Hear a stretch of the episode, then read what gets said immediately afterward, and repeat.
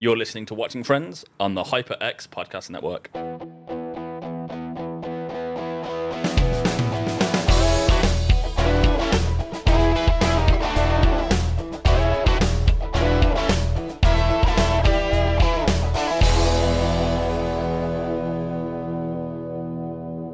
Hello, and welcome to another episode of Watching Friends. This is season 3, episode 10, the one where Rachel quits. I'm Mark, and I'm an alien. I'm an alien. I'm an alien. I'm Ryan, and I can see you from my peephole. That is more creepy than you can imagine. It is. Uh, before we get into this episode, quick bit of uh, Friends news update, I guess. bum, bum, bum. Uh, Matthew Perry's book is out soon. It's been out, I feel like it's been out soon for a long Uh, time. yeah, they announced it like near the start of the year, right? For I think it's an October release date at this point. I don't know where these posts come from because they're just like meme pages that seem to somehow get hold of some nugget of information. And this one is like the the first line or the first paragraph of the book is like, "Hi, I'm Matthew Perry, but you might know me by another name, Matty." And it's like, mm, no, none of like only his friends know him as Matty. First off, Yeah, if, I'm, if I've bought your book to read, I probably don't know you that well. no, exactly. And then the next line is, and I should be dead. It's like, dun dun dun. What's the rest of the book about? Like, Oh. and I assume, I, I, I guess we can assume uh, what he's referring to there. Probably like his addiction and a bunch of other things, right? Uh, like most celebrities. I mean, has, has it been verified? Do we know that's the first line? Don't know. Like I say, this is meme pages that have somehow got this information. Like, where are they getting this from? Uh, but it might be the first page. We should uh, email his agent and ask for an advance copy. Should do, yes. For, for all our four listeners. Uh, but I think we should get straight into this episode now. With that, we can talk about the book when uh, when it comes when it out. drops. Yeah. Uh, so yes, the one where Rachel quits. I wish I could quit. In general? Or yeah, just, yeah, yeah, yeah, just everything. the right? podcast or Yeah, just your e- job? everything would be great.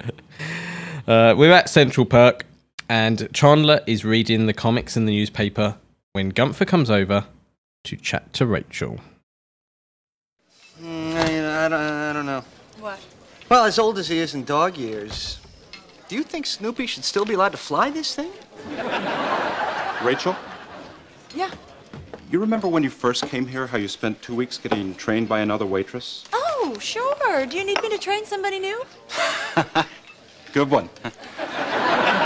Actually, uh, Terry wants you to take the training again. Whenever. Do you believe that?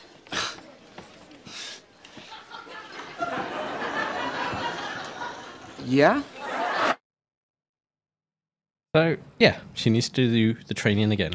Wow, it's embarrassing. Yeah, I do like the way she's like, "Oh, do you want me to train someone after a year?" And it's like, "No, you No. need to do that again." Considering the the training that he does give her in a little bit, doesn't seem that complex. It's just plates over there, cups there. That's a machine to make coffee. Yeah, I don't know how you would fail that training, or but I mean, Rachel is magically inept at this job. Yeah. Uh, so you know, Have you ever been asked to repeat training at a job? I probably have. Like, there, there's probably always something where they're because most jobs they give you a thick tick textbook textbook of training, and there's always like something there where you glossed over it, or Yep. you know they they need to bring it up now because it's important, especially if you're doing like till work or whatever. Fair. They'll, they'll be like, oh, you know, we do this thing now that is in the book, but you haven't done it ever before for reasons. I mean, the nature of my job, uh, you know, new stuff gets brought out, and I have to train on, you know, how to fix that. Uh, and there's certain training I need to repeat like annually, or one of them's quarterly, um, just so like it's super important to my job. So make sure, make sure legally we know he's done it, so he's covered. Yeah. Um, it's fine, but I mean, I feel like if I was asked to to repeat the basic training that I got given, I'd be insulted. I'd just be like, "Are you kidding me? Like, I know how to do my job. Like, fair enough, this is new and shiny. Like, let's learn how to do it. But can you repeat the basics?" I'd be like, "Well, I can't swear, but Yeah, yeah, I would yeah. swear." Why? well, you know, she she's clearly aghast at this, uh, but but sadly, Chandler knows all too well with his uh, with his nodding. he knows. You know, she's bad at the job. Uh, we then get the friends intro. Uh, at the friend's apartment, we get to meet a neighbor we've never seen before, and he's uh, bought some cookies off a Girl Guide. Well, the the Brown Birds of America. Yep. So, Same same thing, I guess. Yeah, I mean, you, you know what it is when you look at it, but I don't know if it's real. Like, does that really exist in New York? Or? I, I did I did do a quick look up. I couldn't find anything that wasn't Friends related to do with it. I assume they can't use Girl Guides because like the Scouts famously copyright and trademark everything, and you know you can't you can't use that sort of image. I guess because they probably had a, a negative image for like a long long period of time, right? I suppose I mean, the, uh, the Scouts have a, a checkered history, I guess, in terms of their founder and their origin. Yeah, but I'm thinking of like TV shows, like they're always like the dweebs, and you know, oh look, it's it's a Boy Scout over there. You know, like they're never seen in, in a positive light. It's always seen as a bit Yeah, like dip, dip, dobs, the, the Yeah. Master. yeah, the, the weedy kids kind of do that sort of stuff. So, you know, I'm sure, I'm sure they're trying to protect their image. Um, but yeah, you, you get the idea of, of who this is. And at the same time, in the UK, like the Girl Guides and the Scouts here, they don't come around bringing cookies to, to sell to you to raise funds. Nope. Uh, I can't remember any fundraising that we ever did for, for ours. I think there might have been something like an open day or something. Yeah, I think when I was in Scouts and Cubs, we had like uh, like a bake sale where like your your job for the week before was to go home and make cakes and stuff for the new one, and you'd come in, and then all the parents would come in and you know But, uh, fifty p a cake or whatever. I, f- I feel like that you had to pay to be in Scouts. Not a lot. I feel like the parents had to put like a small amount in. Yeah, it does faintly ring a bell. But being a kid, I didn't really pay attention. No. I just turned up and did did Scout things. No, whereas in America, you know, it's it's it's famous, I guess, for you know every so often they're bringing around cookies, selling you to to raise funds. Yeah, it's definitely like an Americana cliche, I guess. Yeah. Chandler and Ross appear up the stairs, and I couldn't help notice uh, the artwork and the plants that are in the hallway. Uh, it's hard to, you know, to to make it out, but uh, you know, perhaps it was to make the scene a bit more interesting because it is a different floor of the building, Fair, true. and and I'm guessing it's the same set, and they're like, oh, we'll dress it up so it looks different, but it looks way fancier than the boys' floor. yeah, like it's normally just a transitional set, so you don't need to put too much effort into it because it's like it's just a corridor Yeah. to the doors. But yeah, this had all paintwork up and it had plants. It looked, it looked quite nice. Yeah. Uh, so you know, I was wondering if maybe the fancy apartments are also here because it's a lower floor as well. If the boys are going upstairs, know, normally in a building it gets fancier the higher you go. you would think so, yeah. Yeah. Uh, Ross thinks uh, Chandler has no backhand now because they've they've just come back from playing racquetball, squash. Squash, yeah. Well, they they are two separate things. Are they? Yeah. I just thought it was a silly American name for we squash. we discussed this in a previous episode. Uh, I think it's the length of the court changes the name or something like that. It's it's a, such a subtle difference. A difference is a difference. Uh, but yeah, so they they play racquetball, but squash is fine. I enjoy both. If you can't be pedantic on a podcast, where can you be pedantic, Mark? Uh, so yeah, so R- Ross thinks Sean has no backhand, and as Ross is showing him his skills, he accidentally hits the girl and somehow breaks her leg. That's quite a whack if you're like breaking her leg. Well, she's only like a step and a half up the stairs when you whacks her. Yes. So I can only assume she like staggers backwards and then falls on it awkwardly. I assume she got hit in the face and like yeah, has fallen and then somehow broke her leg in the fall, which probably worse than being hit in the leg. Yeah, uh, yeah, I'd imagine so. I mean, there's a TV show that's a long, long running TV show on British TV called Casualty. Yep. Um, that's set in an, well, an accident emergency department at a hospital. And it's famous for these really elaborate, ridiculous accident stunts that they have at the start of each episode where Well, they have it have it at the start, right, where they have an elaborate accident which sets off the scene. Although in recent years they have that, and you're like, oh, oh, he's like, you know, he's on some step ladders holding a, a toaster, and he's above a pool. He's going to fall and electrocute himself, but he doesn't, because what you don't notice is across the fence uh, is some guy with a barbecue who somehow puts his face on it, and he's the accident instead, right? to like start playing up to it because it got, it got memed essentially. Oh look, it's a ridiculous accident where a man's done seven cartwheels off a log, and it's just Yeah. like, it's stupid. But I kind of, I'm not that I want to watch a kid get hurt, but I wish this scene had been a little bit more elaborate in the sense of give me some ind- indication of how Ross actually managed to break the girl's leg. yeah. Um, although I do have a friend that broke a girl's leg once, and it reminded me. This episode reminded me of it. We were at hockey practice, ice hockey for you know people who assume it was field hockey. It wasn't. It was ice. Um, and I wasn't really paying attention to what was going on. I was getting some water, and then I just heard this like, child girl scream, like a horrible high pitched scream. And I look up, and my friend's just like stood over. My friend at the time was probably like twenty. Um, and yeah, it smashed this girl into the boards and broke her leg. Now, I say that it's propaganda. I don't know what happened. Apparently, the girl fell down and broke her leg. But to this day, we still tease him about the time he broke a child's leg. but that's what this reminded me of. But he wouldn't have gone and sold cookies for her. Well, because at Central Perk, Ross is feeling pretty bad, you know, which I understand. Well, yeah, you broke a kid's leg. Like Yeah. you should feel mortified. Uh, and, you know, he wants to do something to make her feel better, uh, whilst the gang are not all that supportive. Uh, you know, I kind of get it. They kind of want to distance themselves from Ross. And, you know, uh, uh, an older gentleman uh, dealing with a young girl, there's always like the a dodginess there, I guess, potentially. I mean, they're more mocking him for the fact he broke a girl's leg than ridiculing him for you know making an effort. I guess, I guess so, yeah. Uh, Joey uh, also has to leave though uh, to sell some Christmas trees, but Phoebes is against that now. But she forgot she was against it, and then remembered she was against it, which is a very Phoebe thing to do. Yeah, th- this must get so draining for the gang. Uh, but let's hear that.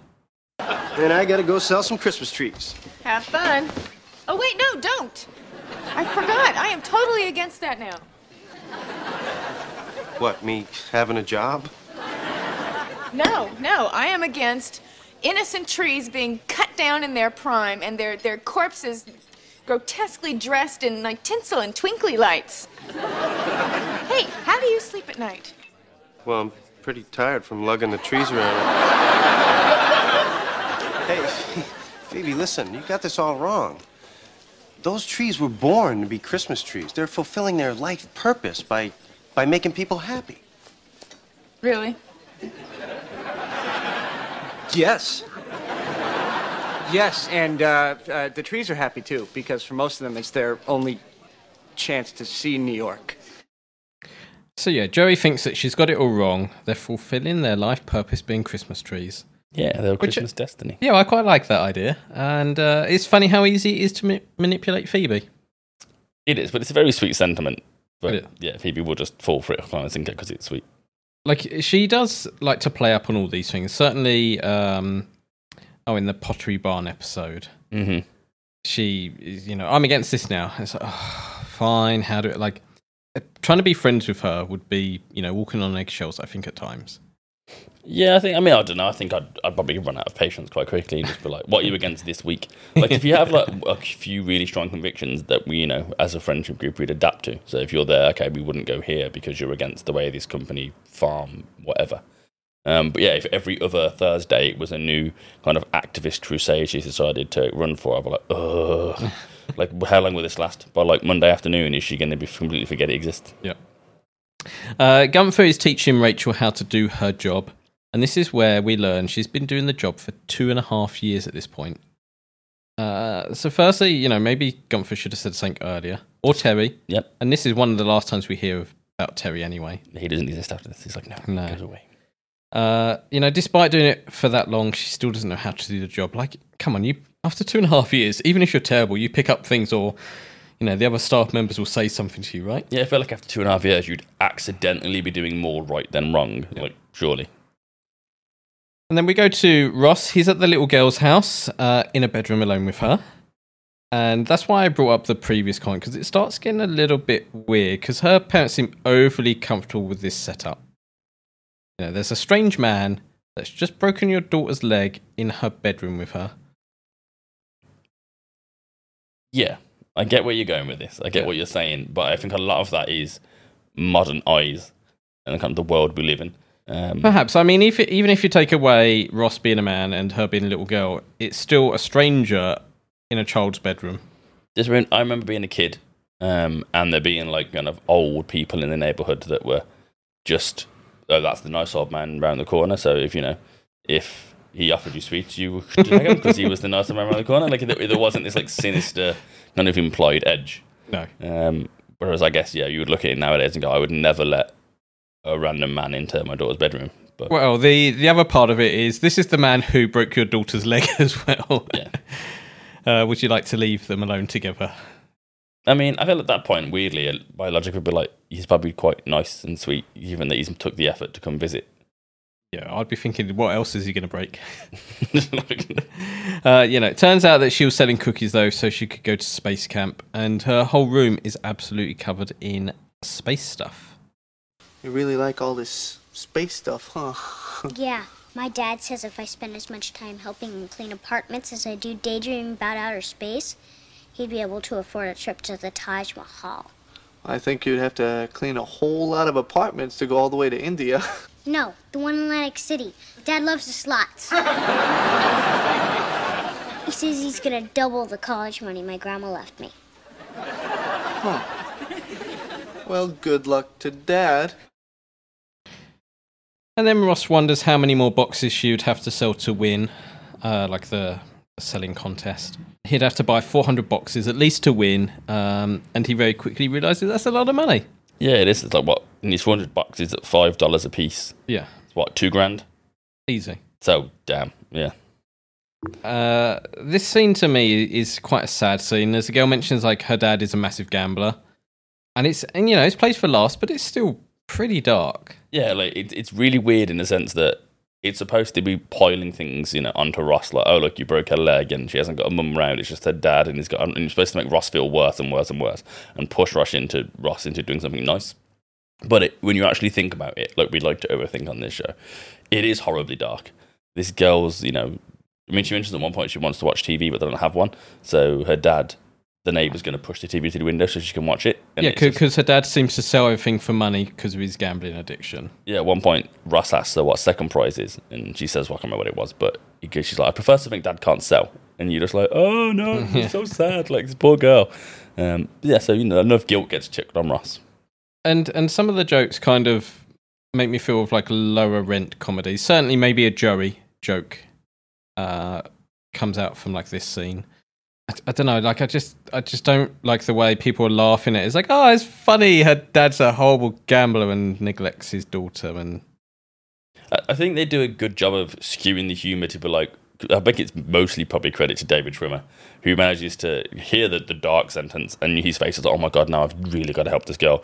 Because it's, I don't think you're laughing at her situation. No. It's more laughing at Ross and like, how can he possibly make up for this? And it keeps getting harder to make up for. I think you're laughing at like her responses and stuff. But it's only when you think about it that you're like, oh, actually, no, this is actually quite horrible. Yeah, the way she did was line, Dad loves the slots. Yeah, yeah, yeah, exactly. really funny. Yeah. yeah. Uh, before the next scene, uh, we get a new shot of New York, and it looks like winter time with the twin towers in the background. It's always interesting to see shots with the twin towers in. Yeah, it's it's surreal, I guess now. Yeah, because uh, that's like the famous New York scene. Like even today, you'll still see pictures of that. And you're like, yeah, that's New York. Yeah. If they put uh, the the Freedom Tower or One World Trade Center in, it doesn't look like the New York skyline, does it? Well, I guess it does to me now because I've been visited so many times. But yeah, like classically, it's the two towers. Uh, Ross is at an apartment building and he's selling brown bird cookies. Uh, he knocks on one woman's door and we get a first person view through a peephole of Ross. Uh, not through uh, your little peephole. Not my fault. Someone else's. Uh, yeah, Ross looks creepy and weird there, right? Yeah, he does. Yeah, like that's most of the time for a peephole. It's even worse. Uh, but the woman has already dialed 911. Instead of actually going, he just goes to knock on another door. I mean, I'd probably do that. Like, I know she's like a, an old crank, probably like twitching the curtains, staring at everyone, you know, calling police over nothing, right?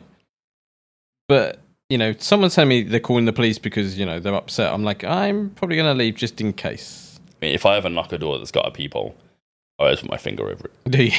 Don't know why. It's immature, and stupid, but I'm like, nope. well, looking at your laptop now, you don't have a uh, piece of tape over your, your webcam. I'm not. I'm not mental. No, you're not Mark Zuckerberg. no, I just, I just, I just think it's funny that they're trying to peep for the hole. But you can't see me. I find it entertaining. Oh, maybe uh, they've, they've already dialed 911. I mean, people I know. Like, Okay. I don't do it to strangers. Maybe I mean. I don't know. I don't remember the last time I knocked a stranger's door, but yeah, it's just, I just find it funny. At the Christmas tree market, Joey is doing his job uh, when Phoebe appears, and she thinks uh, she was being a little judgmental um, when she sees a pretty dead Christmas tree. And now she's going to get upset because, you know, the old ones, they go in the chipper. The she's like, what does that not sound? What do I think that's not as funny as it sounds? No, the, It's like, like, chipper, chipper sounds like Chipper. A, it's a great word, isn't it? Yeah. Chipper. Uh, you know, got to love the music as she sees a tree getting murdered.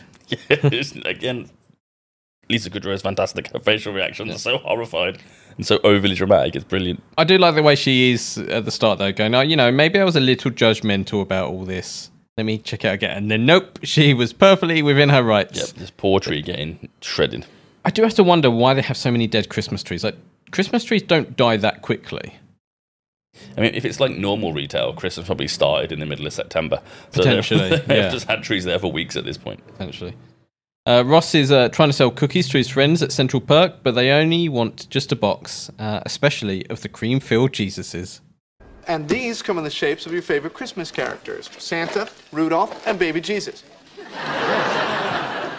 All right, I'll take a box of the cream filled Jesuses. Wait a minute, one box? Come on, I'm trying to send a poor little girl to space camp. I'm putting you down for five boxes. Chandler, what about you? Uh, all right, do you have any um, coconut flavored deities? No, but uh, there's coconut in the Hanukkah Menorios. I'll tell you what, I'll put you down for eight boxes, one for each night. Mom? All right, I'll take one box of the mint treasures. One, and that's it. I started gaining weight after I joined the Brown Birds. Remember, Dad bought every one of my boxes and I ate them all. Uh, no, Mom, uh, Dad had to buy every one of your boxes because you ate them all. but, uh, you know, I'm sure that's not going to happen this time. Why don't I just put you down for three of the mint treasures and just a couple of the Rudolphs? No. Oh, come on now. You know you want them. Don't, don't, don't do this. I'll tell you what, Ma. I'll give you the first box for free. So, Ryan, uh, would you put uh, a cream filled Jesus into your mouth? I would put a cream filled Jesus in my mouth. Yeah, would you enjoy that? Yeah. Sure, it would taste great. Uh, yeah, uh, except for, for Monica. She started gaining weight after joining the Brown Birds because she ate all the boxes. I love that joke. It, it's it's so good. It's just like, no man, he had to buy that. Just to, like to twist the perspective that makes it really funny. Yeah, I, I do like the kind of like drug type references. Like, you know, how about I just give you the first box for free? Yeah, gotta avoid that temptation. Uh, yeah, so, you know, Ross is trying to ignore her concerns and she won't get fat again eating all these boxes. Uh, you know, I can understand it. You know, she she knows what her vices are and tries to avoid them to, to stay in shape. I mean, given the size she currently is, to get back to you know fat Monica size, she'd have to eat an awful lot of cookies, Yes, I think so. like an incredibly insane amount of cookies for an incredibly insanely long time. Like, no, it's not happening. But I get the fear still there. Well, thinking about cookies, I think we should have a quick break.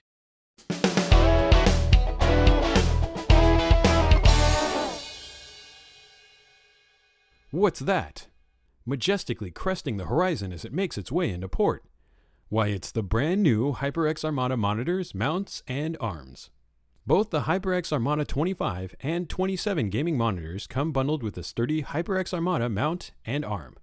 If you need every split second of advantage when gaming, the Full HD Armada 25 and its 240Hz refresh rate are for you. If you like to soak in the graphical majesty of your gaming, you'll be eyeing the Quad HD Armada 27 with an 165Hz refresh rate. Set sail for HyperX.com or Amazon.com to start making your display Armada. Previously on Chat of the Wild. Did anyone kid all the bugs for Agatha? No, I meant to, and I even had a bug that I like could have given back to her, and I forgot. That bug is Well, gone. don't go in there if if you do and then not give it to her. I know. She can smell it on you. She knows. I know you have I bugs. know you're holding out on me. I can smell it. Did anyone get all the Um, Poes? No. No, God, no. Chat of the Wild, breaking down Zelda and Zelda like games, one dungeon at a time. Wednesdays on the HyperX Podcast Network. Hello, fans. As part of the HyperX Podcast Network, we're letting you know that this year's HyperX's 20th birthday. To celebrate, they're offering some great deals on their award winning gaming gear. If you're in the market for a new headset, a new microphone, blue light blocking eyewear, or any number of other high quality HyperX products, head on over to hyperx20.com to check out all the birthday deals. Once again, check out HyperX's 20th birthday sale over at HyperX. That's 20.com. world with too many comic book podcasts and not enough deep dives into your favorite superheroes. One podcast stands as a shining beacon in a world of pain and darkness. Yeah, yeah, darkness.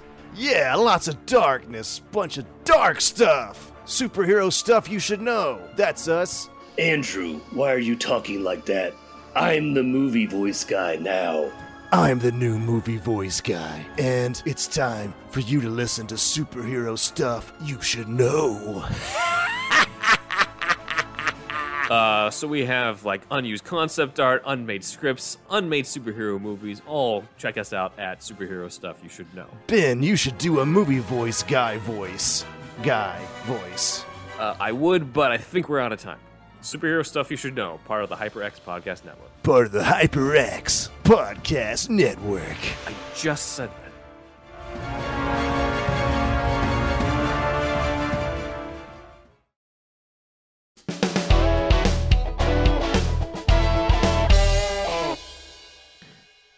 Well, whilst uh, Ryan takes off the uh, the cream-filled Jesuses off his beard. Yep, get it out of my beard. Get off my chin. Uh, we're back with Gunther still showing Rachel around, including why not strap spiders under cups and leave them, which I think is a great joke. uh, certainly, you know, we've all been there where there's someone in the household who hates spiders, and you are the spider killer or catcher, hopefully. That is me in my house. Yep. Uh, I like the idea of just going, yep, I've solved your spider problem. It's under the cup. It is imprisoned. Walk around it now. I'm just leaving it there uh, and seeing how long they'll last for because I don't think that person would last very long. What made me really sad was when I found out that I was like, I won't kill the spiders. I will just put them outside. Which then, because they're house spiders, they die anyway because they're not equipped to survive outside. And I was like, oh, all those spiders over the years I thought I was, you know, bravely saving, I've actually just condemned to a different form of death. Well, you there, there's two things. Some people say house spiders are house spiders. I don't think they actually are. I think they're naturally meant to be outside. Uh, but also, some people say actually these are spiders who have gone inside looking for like mates, and now are trapped in your house because there are no mates there. They're all outside under you know the decking or in the bushes or whatever. So perhaps you did them a favor. What, so all the spiders that are trapped to my house are just frustrated, thirsty male spiders? Yes. Just being like, there's no women in here! yeah, you know, it's it's like a wasp, isn't it? It finds a way in through the tiniest gap possible, and then it's like, I can't get back out again. I'm stuck here, so I'm just gonna buzz around and be annoying. I like wasps. well, I don't like wasps. I just feel bad that they get ridiculed so heavily. And it's just, you know, just how nature designed them. I just hate them. Uh, just like the way that Rachel hates her job. She does. Uh, Joey wonders why she's still here and not doing fashion stuff she wanted. And that's where we get our next clip. But, Rach, wasn't it supposed to be a temporary thing? I thought you wanted to do fashion stuff. Well, yeah, I'm still pursuing that. How exactly are you pursuing that? You know, other than sending out resumes like, uh, what, two years ago? Oh, well, I'm also sending out good thoughts. If you ask me, as long as you got this job, you got nothing pushing you to get another one. You need the fear. The fear? He's right. If you quit this job, you then have motivation to go after a job you really want. Well, then how come you're still at a job that you hate? I mean, why don't you quit and get the fear? because I'm too afraid. I've got to say, that's probably my joke of the episode. My joke. My joke. Hit it again. No, stop saying it. we do this every episode. My joke. we my clearly have similar tastes in Friends jokes. We do. It's it's again for me. A lot of the jokes in Friends are more about the, deli- the delivery than the line. It's like I'm too afraid, and it's so Chandler as well. Like it's just perfect. Well, even even just getting the fear, like everything they say, you're like, yeah, that's true. Like I, I'm happy. Well, I'm not. I'm unhappy in my current job, but it's safe enough that I don't want to look for something else. You do need the fear to like push you and get that energy. And I, I like that being the phrase, like you need the fear to. I half agree and half disagree because I don't hate my job, but it's not my dream job of what I'd want to do. If I quit my job tomorrow, that wouldn't make it any easier for me to get the job I want. No. So the, I'd, I'd, I'd have the fear, and I'd also have no money and lose my house because it would just be like, well, like, great, I quit my job. Is anyone giving me the job I want? No. Oh, okay, then I'm screwed. But I guess you would try harder. Yeah, I think it depends what you want to do. Like, I, you know, given that my dream would be like a somewhat creative endeavor, I need to actually do it. Oh, I thought you'd want to be a playboy, philanthropist, and model. Mm, I don't think I'm qualified for any of those things. no, no, don't think so. Um, but yeah, I get the idea that you know when you're in your, you need to push yourself out of your comfort zone to try and get what you want. Um, but yeah, I don't think the fear is real. No. It's, it's just irresponsible to me. It it is in this situation, but if you uh, have savings and stuff, you know, perhaps you know having the fear uh, is a good motivation for you rather than just kind of coasting. Yeah, pretty much. Uh, so yeah, so she needs to quit her job and have the motivation to get the one that she really wants, which is true. Like you know, she has been coasting there. She wasn't meant to be there two and a half years. I mean, it happens. You do get comfortable in jobs and just kind of go, cool, this is my life now. And because you're busy enjoying other areas of your life, because obviously for, for the majority of people, work isn't their life.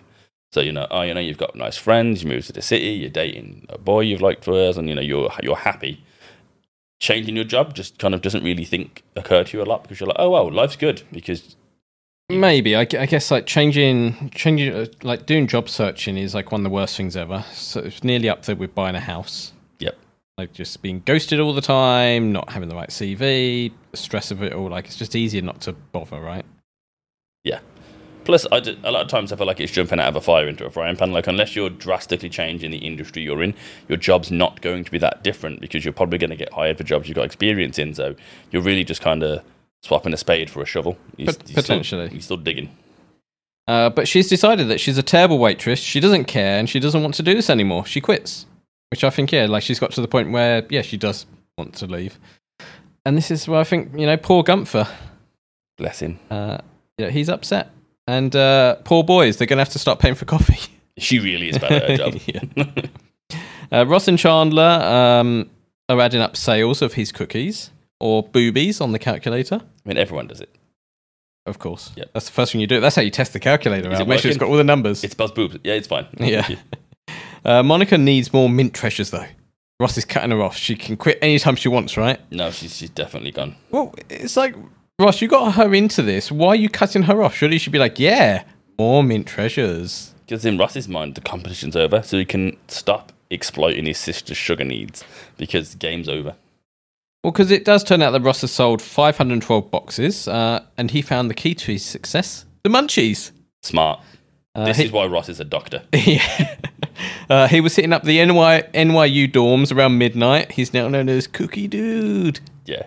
St- still, still creepy. No, no, it's great because now he's selling cookies to late teens, early 20s stoners who are just like, Cookie Dude. And I find that idea hilarious that there's just this middle aged man striding around catching stoners with the munchies. It's such a good idea. Like, why am I doing this? I feel like Yeah. I could make a side hustle of just selling cookies to stoners and just walk around halls. Well, you know, the other way to look at it is, is a mid 30s man wandering around the NYU dorms offering cookies to people.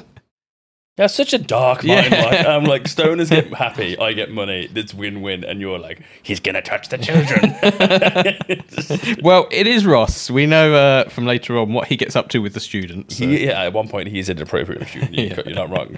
Uh, but yeah, so so future job for you is uh, hitting up uh, apartment buildings and student dorms, offering cookies to people, hoping that they uh, take drugs. Little tuck shop in the corridor. It'd be great. It, it, this kind of reminds me of um, I think it was like Twenty One Jump Street, which I don't know if it's a film you've ever seen. Mhm. And they they go to college at the start of the film because they're they're basically undercover cops, and they're like, "Hey, we gotta gotta fit in. Make sure you wear the backpack on like you know one arm. You know, it can't be a two armor, but everyone there is two arms backpack." And they're like trying to be what college students were when they were at college, not what they are now. And I feel like that's your impression. Is you go there going, "Hey, where where where's everyone who's doing weed?" And they're like, "We don't do weed. Who does drugs here? No one smokes or does anything." Yeah, but more, I doubt that very much. Actually, I feel like I feel like looking how I look, I could probably find the stoners pretty quickly. Just Just like, standing on the street corner with your McDonald's cup. uh, Rachel needs some help with her resumes. Is that Mhm. how you would say it? resume, yeah. Yep. Uh, CV, curriculum vitae. I like resume because it sounds fancier. I like CV. CV sounds like some kind of test. Resume sounds too American. Resume sounds French to me. It does, yes. Uh, she's uh, she's got good friends uh, who are helping her to pack and lick every envelope. Uh, she's definitely got the fear. She's got the stress now. Yeah. the fear has made its way all the way to stress. Uh, if you ever need help sending off CVs, I'm not helping you do this. Why not? One, you can email. Yeah, I can say That's right. 2022. I, I, I have actually um, posted out CVs in the past because I think it does work. It does get you noticed if you write to them and post it off. One, you know it's arrived, and two, they've got like a physical copy in front of them rather than just email just on the computer. There's something more physical about it. Um, it does get expensive, but potentially is a tactic to get you noticed. Um, I remember when I worked at a comic book store, people would send CVs in all the time because they're like, "Oh my god, it must be so cool to work at a comic store." You could just read comics all day, don't yeah, you? and be like, "Wrong." Like, I'm, I tidy up the. I just organ, you know, it's a job. Like it's if only it was just sitting there drinking tea and reading comics. But uh, people would send CVs in all the time, and people would include photos on their CV sometimes. And the first time I saw that, I was like, "What the devil?" I was like, "Who would put a photo of themselves on the CV?" Um, and then the CV was quite good, and then the the people were gonna like hire this person. I was like, "Can't hire him." And when I'm like, "Equal opportunity is unfair." Like, there's, there's so much unconscious bias going on right now with this CV that you shouldn't ever put a photo of yourself on a CV. I think a lot of um, industry people do it now. Definitely, like if you're in a suit and stuff, um, especially with like LinkedIn and things where you have like your, your face on there anyway. You do you see it a lot more often. I feel like it's creepy and leads to too many Gunthers. Potentially, uh, you're right. There, there probably is some biases there. Like, especially if you're more attractive, right? You're definitely going to be like, "Oh, look, attractive person." Yeah. And there's going to be that internal bias that you don't realize exists. Uh, at the same time, maybe it does help you get you noticed because people look at you and go, "Oh, they don't look like a complete weirdo. They do look like a normal person."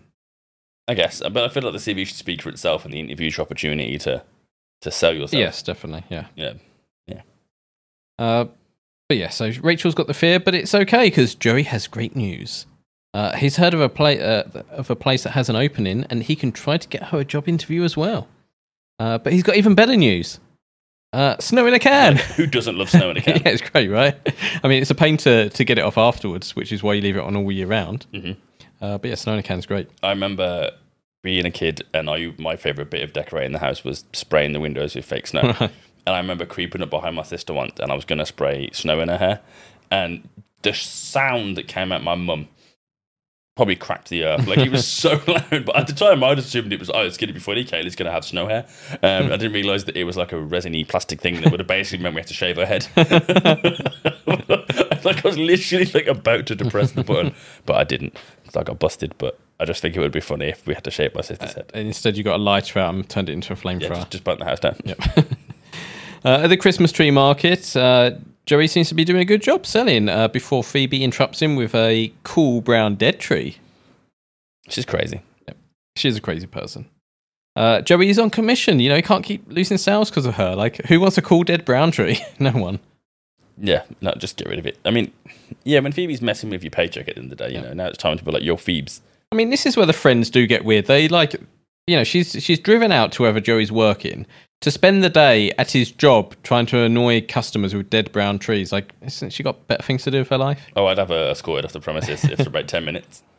It's nothing more annoying than when you work in a sales role. Like, I've never worked for commission, but I've worked a lot of sales where I'd have like targets or KPIs I needed to hit. I remember once working at a job, and the regional manager came down and decided to involve himself in my interactions and just kept costing me sales. And I just went, I just like walked away from my boss and went, go in the office. Like, he's literally costing us money right now. Like, I'm trying to meet my targets. And every single interaction he's got involved in, the people have walked off. Yeah, I've certainly had that in jobs where you know you're doing your job normally. You you have your patter down. You know ha- how to interact, and then they're coming along going, "Oh well, do you want a, a, a loyalty card? Oh, do you want this? Do you want that?" And they're like trying to chuck all these like all this information at the customer. And you're like, "This customer doesn't want that because I know what they want because I've judged them based on what they're buying, what their needs. I might even know the customer, right?" And yeah, so I get the bosses trying to get involved and make sure that they hit all their selling points. It's like, yeah, you've got 50 selling points. You can't have 50. You need like two. Yeah. So- well, I mean, I don't expect them to know how to do my job because it's not their job to do my job. That's why we've got different jobs. But at the same time, I don't walk into your corporate meeting and start screaming percentages at people. So stay Yeah. away from my sales. Uh, we're then at a Brown Birds meeting and Ross has turned up. It gets creepier the more this goes on, I think. See, Mark, this is a fundamental difference in our psychology here because I keep seeing it as sweet and adorable, and you're like creepy every time. Well, yeah, because I feel like there's boundaries. And even the teacher is like, and there's this man here looking. I mean, it's unorthodox, but I don't think it's inherently creepy. Mm, I, f- I feel like there are boundaries with this sort of stuff. It would, you know, be like you go into a, a, a parent and toddlers class and just being like, "Hi, I'm the spare dad here." I mean, there's, there's worse way to find dates, I'm sure.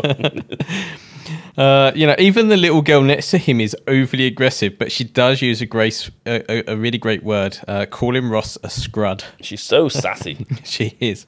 Uh, I want to hear more about her saying scrud. How many? Uh, how many did you sell? I'm not gonna tell you. You're the bad man who broke Sarah's leg. Hey, now, that was an accident, okay? You're a big scrud. What's a scrud? Why don't you look in the mirror, scrud? I don't have to. I can just look at you. it's just so childish. See, but a is- great comeback. Ross is exactly where he belongs. yeah.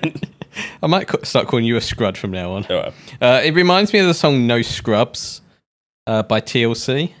Oh yes, I don't like that song. You don't? Um, it's It, toxic. it was a number one hit. It was. Um, my girlfriend was telling me the other day about there's like a male response. No pigeons. No, that's it. I've Yes, I never was about heard to it, so I need I need to hear this song. Uh, it's like it's a comedy song.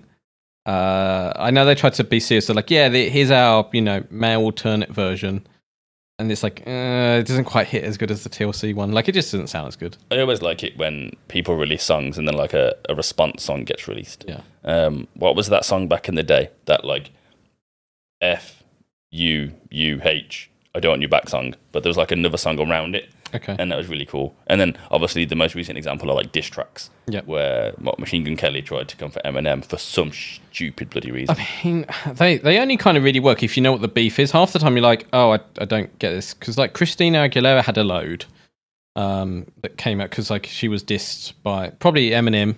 I think was like the first one, wasn't it? Where she was dissed by him at like an award show or something. But like if you don't get the reference, like it's like, oh, why are you like airing this stuff Yeah, as, I a mean- as a paid music song? yeah, I mean at least now we've got Reddit. yeah, like if it's just a throwaway thing where you just like dump it on the internet, fine. But when it's like, hey, the new my new song is out where I diss someone, like I feel like there's more going on behind the scenes, definitely there, like in terms of marketing and stuff. Yeah, I mean, there's a great meme that says uh, Eminem dissed Machine Gun Kelly so hard he switched genre because he stopped rapping and now it was like pop punk. Um, but yeah, why would you ever come for Eminem? Like, Yeah. if there's one rapper in the world you shouldn't try to diss, it's Eminem. yes, exactly. Uh, so we find out that the first girl sold 321 boxes. That's a lot. Yep. The second 278. Uh, good for Scrud. Yep. Uh, the third girl sold 871. That's crap, according to Ross. I do like that's crap. so like so much disbelief. Uh, and he sold apparently 872 yep. on Sarah's behalf. Uh, I don't know how many he actually sold because he's, he's quickly writing down some numbers. So was it 512 or was it closer to 800? Because when he says that's crap, part of me thinks he's saying it as, it, as to like deflect away, and part of it's like, oh no, I've done better. Oh no, he definitely got beat. That girl beat him. Yeah, okay. Um, probably by a lot. That's why he went one over. To be like, that's what 872. But that plan didn't work out, did it, Mike? No, it didn't. Uh, because at Central Perk, Ross to tell the gang how he lost. Uh, some other girl gave her outfit to her 19 year old sister who went to the USS Nim- Nimitz and sold over 2,000 boxes. Now it's creepy. Like now it got creepy. You think so? Why is a 19 year old girl on a military ship in a child's outfit being fetishized? Now it's creepy. Well, I assumed that they were at port rather than rather than just her saying. Yeah, I don't, think, I don't think she rode out in a boat. That'd be more impressive. I just meant we've gone from like girls selling cookies to go to space camp, Russ breaking the leg and feeling guilty and trying to help, and suddenly it's oh yeah, we put a 19 year old girl in a child's outfit, and that made lots of sailors horny enough to buy cookies. Yeah. Like that. Now it's creepy to me. Y- you are right. Like I've never understood the whole cheerleader, nurses, school uniform kind of thing. That's because we're in the NHS. the NHS isn't It's, sexy. it's- Mark. no, it's a very blue blue uniform. Private hospitals are sexy and cool. Yeah. The NHS is not sexy or cool. It's like, please wait in this corridor for six months for that heart, old lady. Just like your love life there. yeah, pretty much. Uh, yeah. But yeah, I, I could kind of understand they've gone very attractive girl and she's selling cookies as a Girl Scout. Like I could kind of get it as like a like cosplay costume thing. But you're right, like the the fetish of it is odd. Um, They ruined the brown birds, Mark. They ruined it. yeah, it's something, it's like I just don't want to think about really. Yep. Uh, Rachel is back from her interview though that she had thanks to uh, Joey. Uh, she blew it. She can't even get her job back as Terry has hired a new girl. Uh, she's even got waitress experience. Ooh, fancy. I'm surprised Terry didn't hire a new girl long ago. Yeah. Like why he kept her on the payroll for two and a half years when she's absolutely terrible. He, especially in America when you can basically just go, "You're fired," and then they're done. Like Yep. you could replace her and fire her in the same second. I think you could do that in the UK, like for that sort of job. eh, Anyway, No, you still got like employment law and stuff. There still needs to be a reason you're firing them. they're terrible. The end done. Then you got to justify it, and then you got. oh, it's Rachel. I think you can justify Oh, it. it's so difficult to fire people in the UK, which is a good thing. Um, but you, not not within the first two years. You can make any anyone redundant uh, within the first two years for any reason. No, can you? Yeah, that, that should change that. That's horrible. Reason. Yeah. Uh, so yeah, they could have they could have easily got rid of Rachel for for multiple infractions. Uh, like giving away coffee to her friends. That uh, not knowing about the tray spot that she thought was a nightclub. Which is so great. like at the same time, I have to wonder. Like everyone's going, "Oh, oh, the trace spot. Oh, the trace spot's clean, isn't it?" Like who's talking about the trace spot that often that she thinks it's a nightclub? Yeah. Uh, so yeah, so she can't get her job back, and the the new girl has waitress experience and can even make the little swans out of napkins, which is quite a cool technique. But I can't see them doing that often at Central Perk. That would totally be it. Look what I can do. Hmm. And then, you know, the second you've passed probation, you're like, I'm never doing that again. Yep. Uh, back at Monica's, the apartment is filled with Xmas trees. Not Uh, pretty Xmas trees, though. No, because uh, you know Monica and Joey saved loads of the old dead Christmas trees. They must have got them for free. Like they're going in the chipper anyway. Yeah, but I'm taking his own. Yeah, they're, they're like fine. We don't have to get rid of you know the chippings or whatever. Um, kind of nice of, of them to do that, but still weird. Like it, it's a bit over the top, isn't it? Very pandering to Phoebe. Yeah. But I do like how Monica was like, oh, is it this, you sad because your mum died around Christmas? And Phoebe was like, I wasn't even thinking about that. And like, yeah, you, you know, you, they do pander to her quite a lot, but, um, and this is an ex- a harmless example, though, I suppose. Uh, there's a phone call, and it turns out Rachel got the job after all, despite blowing it. I think most people feel like when they're in a job interview that they didn't do well at the interview, or they did great and they don't get the job still. Yeah, I I don't know what I'm like to interview for jobs because I've never interviewed myself. But I always leave the interviews feeling like we got on as people. I have no idea if I'm getting the job. Like none. I've Yeah. never been able to read the room well enough to know that I got the easiest interview I ever had. Was I walked in, they asked me where I previously worked because that was a place of supposed value. Um, I was then told see you on Monday. That was the shortest interview I've ever had. One question. Yeah. Um, but for the most part, I have no idea. I know that normally that I got on well enough with the person to think like they would talk to me if I came back in. But in terms of giving me the job, no clue. Like having interviewed people, I think there it comes down to two things. One, how they answer some key questions about doing the role. Like you can write down anything in your CV, but then if I'm asking you questions about your CV and your answers don't are not really strong enough or don't match up or just come across wrong, then that's a negative. And the other is, do we get on? Like, are you an abrasive person? You know, are you swearing? Are you loud? You know, do we share anything in in, common? Um, even if we don't, it's like, do we? We might not share have any like passions that we we have interest in, but can we talk to each other fine, or are we gonna find it awkward or annoying? Um, You don't ask that annoying question of where do you see yourself in five years, do you, Mark? don't, don't say doing your wife. Don't say doing your wife. That's a Family Guy joke, by the way. Okay. yeah, uh, in Family Guy, the when does the interview, it's like, oh, where do you see yourself? And there's like a picture of his like son and wife and like a whole family picture. He's like, don't say doing your wife. It's like I'd be like, you're working for me in five years. Yes. Like, no. Yeah, well, that's that's the thing. No, you do ask people what their their plans are because people tell too much. Uh, so you know, you'd be like, "Oh, where do you see yourself in five years?" And if they're like, "Your job," well, you're probably not going to be high because I don't want you taking my job, especially if you're quite high up. Uh, yeah, like you appreciate that they have passion for moving on up, but you hiring them for this job, not for one further down the line. Uh, but also, you know, let's say your comic book store. Like, so Ryan, where do you see yourself in five years' time? And you're like, I'm going to work for Marvel and I'm going to write all the films and do the animatics and do this and do that. It's like, well, we sell the books here. Like, totally different industry. You're you're you're gonna want way more than what we're offering here. Uh, the answer should be, I see myself doing this job, but maybe slightly better, because that's what they want at yeah, the time. just- it? I hate that question though, because I'd be like, I'm going to punish you for having aspirations. Yeah, but at the same time, like I say, people say too much, and yeah, you you can hear that. So yeah, if you're at a job interview, don't have huge aspirations. You need like just little ones. Don't don't give it all away. You're you're being hired for the the job currently, not for the job five years down the line.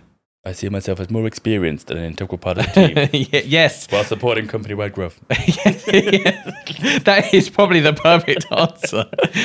Uh, you probably need to say it in a uh, a less cheesy way, but I'm sure many businesses would like the buzzwords you use right there. Yep. Uh, we're back at Central Perk, and Rachel is serving her last cup of coffee. And in time-honored tradition, it is wrong, but they don't tell her. Nope. Uh, she makes a little speech, but Gunther can't stay. He's too upset. Too upset. He can't take it. Uh, as of this moment, she won't have to serve coffee again. And this is where we quickly cut to a new job where she's got to serve coffee for her new boss. Classic. Yep. Uh, yeah, poor Gunther. Like, in some ways, he he probably is thinking, I might never see Rachel ever again. Like, sure, he will. The, the gang are always here, right? Yeah. But when you work with someone, you see them a lot more. You're closer to them. Like, you know, he spends eight hours a day, I assume, with her. Yep. Interacting. Whereas when she's coming in for coffee, one, he probably can't interact as much because he's working. And two, she might not be around as much. Yeah, sometimes it's a little awkward when you, you frequent places you've previously worked. And when you pop in, it's like, hi, how are you? And sometimes it's awkward, sometimes it's not. Hmm. But you, it's not the same as working with the person. No.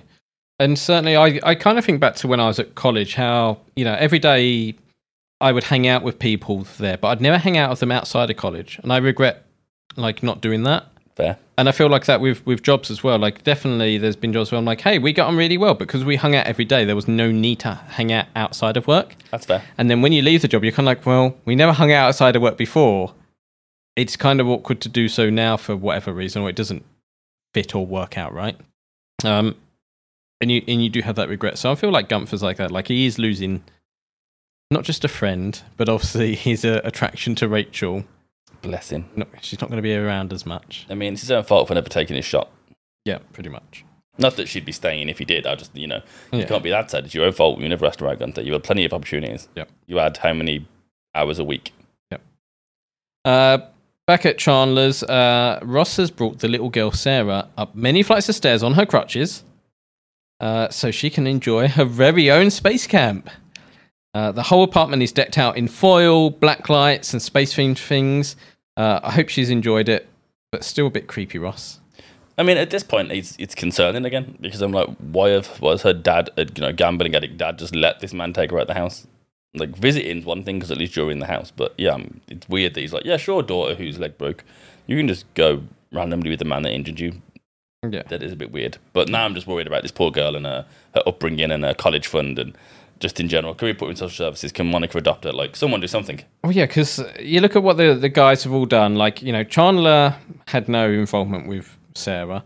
Neither did Joe. But they've decked out their apartment, not Ross's, their apartment in space themed stuff, which is really cool. It's very cute. And I love the way they're like, hey, we're gonna have like fun for like a day, and you know, very own space camp. Like it's it is kind of really cool. If you forget that he had only just met her really and broke her leg. Well, one thing I found weird, like, I know the girl likes Space Camp and Russ works at the Natural History Museum, but surely there's some cool stuff in the museum you could have showed her as well. Yeah, he could, he could have taken around the Natural History Museum, or he's probably got access, right? Yeah, he can go anywhere. And I mean, she could have been in and around, or do like, let's go look here and go there. Well, I wasn't even thinking that. Like, because of who he is and where he works, I'm sure he could have gone to one of the space museums in America and been like, hey, I'm head of whatever I do at the Natural History Museum. And, you know, Yeah, could you can guarantee that the space version of Ross is sat there whose kid is obsessed with dinosaurs, and you're like, well, you and your son can come check out behind, like you know, behind the scenes of Is- is- dinosaurs. is that Russ? yeah, Russ. Uh, and because yeah, a lot of times in life, stuff's just about being cheeky and asking. To be fair, you'd be surprised Exactly. what you can get away with by just going, "Hi, can we do this?" People will go, "Yeah, right." yeah, exactly. Um, and that's the end of our episode. You know what? I would consider this a classic episode of Friends, um, but I don't think the name's very good for what it is. Like, what? The one where Rachel quits? Yeah, we talk about this a lot where there's, there's, there's like different plots in Friends or plot threads in episodes. And the way Rachel quits is like the least interesting part of this episode. It leads to some much more interesting stuff later down the, lo- down the road. But you ought to call it the one where Ross broke the girl's leg. Because I remember that scene and storyline really well. Rachel quitting is like momentary. The one where Rachel got the fear. Nope, again, of, what? Ross. yeah, I mean, thi- this is clearly like a, a Ross heavy episode. You know, it's all about the cookies, all about the girl. Yep. Uh, how, how he's feeling, like the the Joey and Phoebe stuff.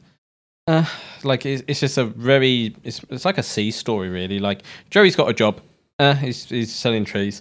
Phoebe's upset, and that's it. Yeah, Monica likes cookies and Chandler does nothing. yeah, yeah, yeah, yeah. John Chandler's re- really not in this episode all that much, and yeah, you're right. Like the whole Rachel, you know, quitting is quite a small part. It is a Ross heavy episode, and yeah, it's quite enjoyable. I think it has some key moments in it, especially like the fear. Uh, I think that's a line that comes up for a lot of people. Yep. And certainly the, you know, wanting to quit your job and actually doing it.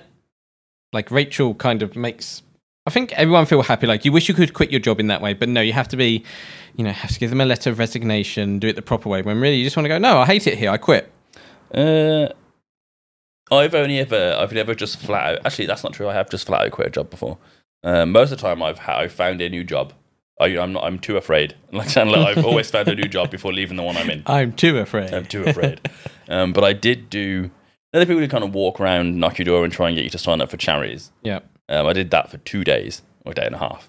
Um, and on the second day, I just went into the boss's office and went, "Yeah, I quit." And he's like, "Well, I'm like, I've worked what 20 hours for you over the past two days, and I haven't earned a penny, and I don't want to do it." Um, and he's like, "What are you gonna do? Go work at a cinema? What if people stop watching films?" And I was like, "Oh yeah, because that's gonna happen." Yeah. And now it looks like it might with cinema but at the time, you know, like what 15 years ago, I was just like, "Mm, "That's not gonna happen, is it?" But it's yeah, no, I just flat out quit that. I didn't have anything to go into, but I hated it. Yeah, as if people are always going to give money on the doorstep to random people asking for charity. You know what I found that in the really posh areas with the nice houses and the rich people, they were super stingy and didn't give a That's why out. they're rich. Yep. Where you go to the poorer areas and they'll be like, "Oh yeah, I'll help, I'll donate money for poor dogs or whatever," because they they know what it's like to need help and want to help, and I think that's quite sweet. Well, yeah, I think that brings us to a close for this episode then. Uh, nice episode. Uh, we're going to be back next week as usual. We're here every week. We are. And you can also find us on our Patreon at patreon.com forward slash watching friends, where you can subscribe for multiple tiers. You can subscribe for a pound. Give us your support. Uh, help us to, to do more stuff. We, we've got like loads of cool ideas. We say this every episode. Yep. I'm sure most people turned off by this point. I think next episode we're going to put it at the front so you have to hear it. Just drop it randomly. Just Uh, just keep saying Patreon. yeah, oh yeah, some of the other episodes. We, we should do that. Uh, but yeah, yeah, there's tiers where there's episodes of Joey. The next episode of Joey's going up shortly as of this recording. Uh, there's those other things you can do. But yeah, basically, you can help support us make this podcast that we do for free for you that you're enjoying, hopefully. You can also write to us at watchingfriends.com. There's an email form there. Tell us what you think of this episode. We'll read out your emails. And you can write to us at Twitter and Facebook at for, uh, Watch Friends Pod.